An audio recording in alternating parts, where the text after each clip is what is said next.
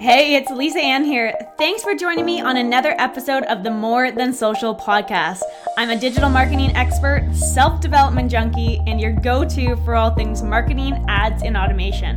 I'm so excited that you popped by to hang out with me today, so let's dive right into the topic. Before we dive into today's episode, I wanted to jump in here real quick and do a free giveaway. If you didn't hear, I will be giving away free access to one of my online courses, the Social Media Automation Bootcamp, on the first episode of every month.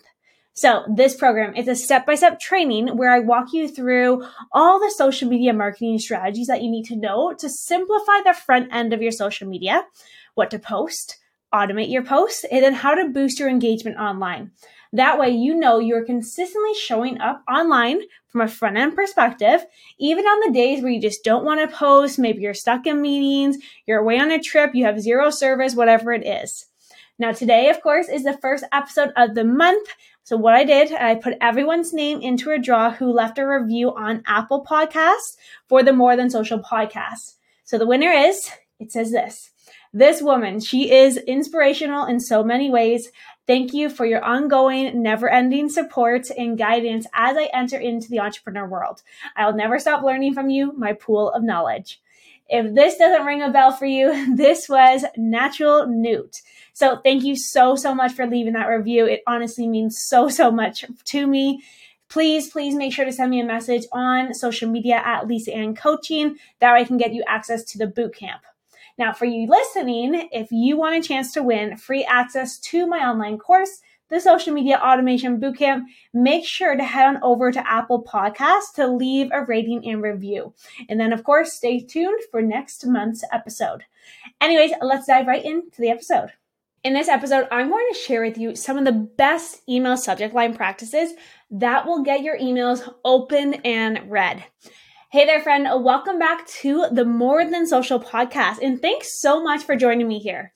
Today, I'm going to share with you some of the best email subject line practices that will get your emails opened, but also read. Now, a lot of people make the mistake of thinking that their subject lines don't matter, but trust me, they do. So whether you are just starting out with email marketing or you've been doing it for years, I guarantee you'll learn something new from today. I promise you. Email marketing can be a great way to reach out to potential clients and keep them really updated on your latest products and your services and really what's going on. However, one of the most important aspects of email marketing is having creative and effective subject lines. Your subject line is that first thing that they will see. So it's important to make sure that it catches their attention and encourages them to open the email. When I was putting together this episode, I started writing down the main points that I wanted to cover for you. And I actually ended up coming with six different practices that I want you to follow. So grab a piece of paper, open the note section on your phone, do whatever it is that you need to do to really pay attention to these six tips, okay? So, tip number one a good rule of thumb is to keep your subject lines short and sweet. A subject line that is too long, confusing, or uninteresting is likely to be ignored. So, try to avoid long sentences or like these hype filled languages. Instead, focus on delivering a clear and concise message that will entice the readers to want to click open your email. Also, majority of your audience, they're going to be using their mobile phone to read that email. So the shorter subject lines are more likely to be read on mobile devices versus it being cut off. By keeping your subject line short and sweet, you can really just help yourself ensure that your email marketing campaign is going to be a success. Tip number two for you. So, like I said, one of the challenges with email marketing is getting people to actually open your email. Another way to increase the likelihood is to actually personalize the subject line. Generic subject lines such as update or newsletter, they're often really overlooked in people's inboxes. But when people see their name in the subject line, they are more likely to open the email because it actually catches their attention really differently. You're shouting to them. I also suggest using that person's name in the body of the email to further increase that engagement and make sure that the email seems like you personally wrote it to them. By personalizing your emails, you can increase open rates and really improve your overall marketing status and the results that you get. Now, another key aspect with personalizing the subject line is that it shows that you are taking the time to write a specific message to that person who's receiving it versus sending out this mass email to every single person. Even though, yes, that is exactly what you're doing, it just, it comes across a little bit differently, okay? Now, my third tip for you is all about urgency. One key mistake that a lot of entrepreneurs make is using urgency too frequently in their email subject lines. If everything is urgent, then really nothing is going to be urgent. So instead, save that urgency for when it's times where you really need it to be urgent. And that will actually help you increase your open rates.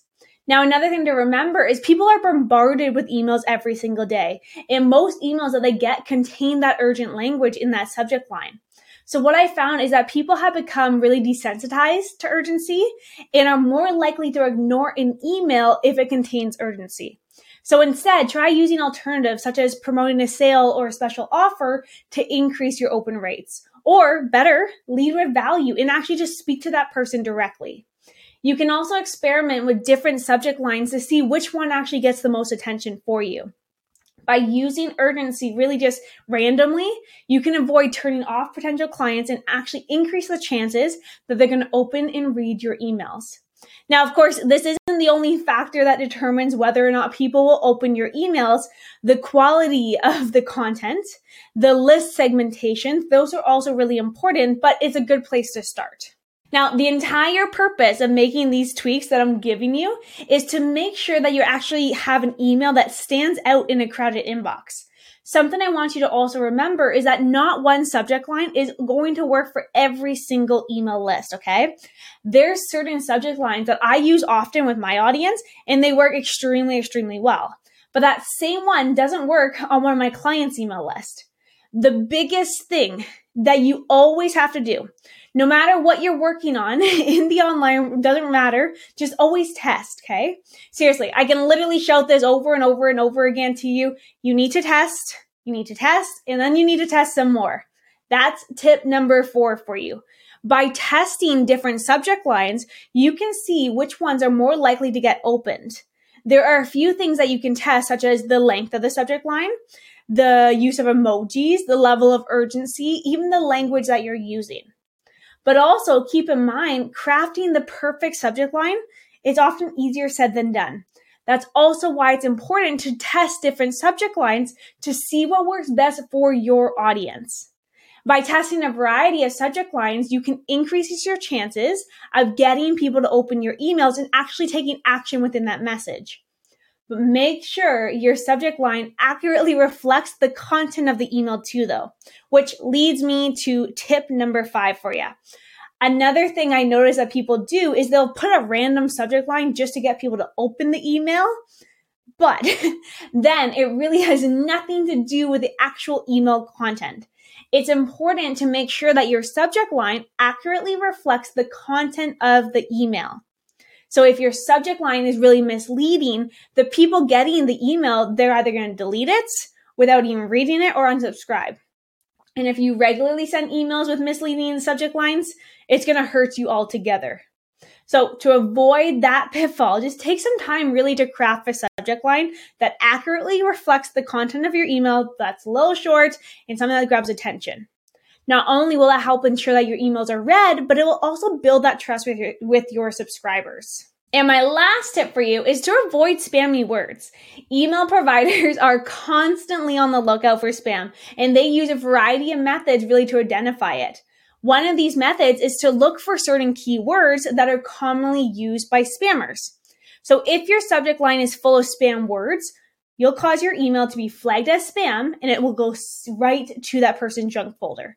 So not only will that decrease your chances of your emails actually be read, but it will also reflect poorly really on your brand and your overall delivery. So to avoid being flagged as spam, make sure that you use really just straightforward language in your subject line and avoid any words that are commonly associated with spam emails. Feel free to Google it, but here are just some examples of things to avoid.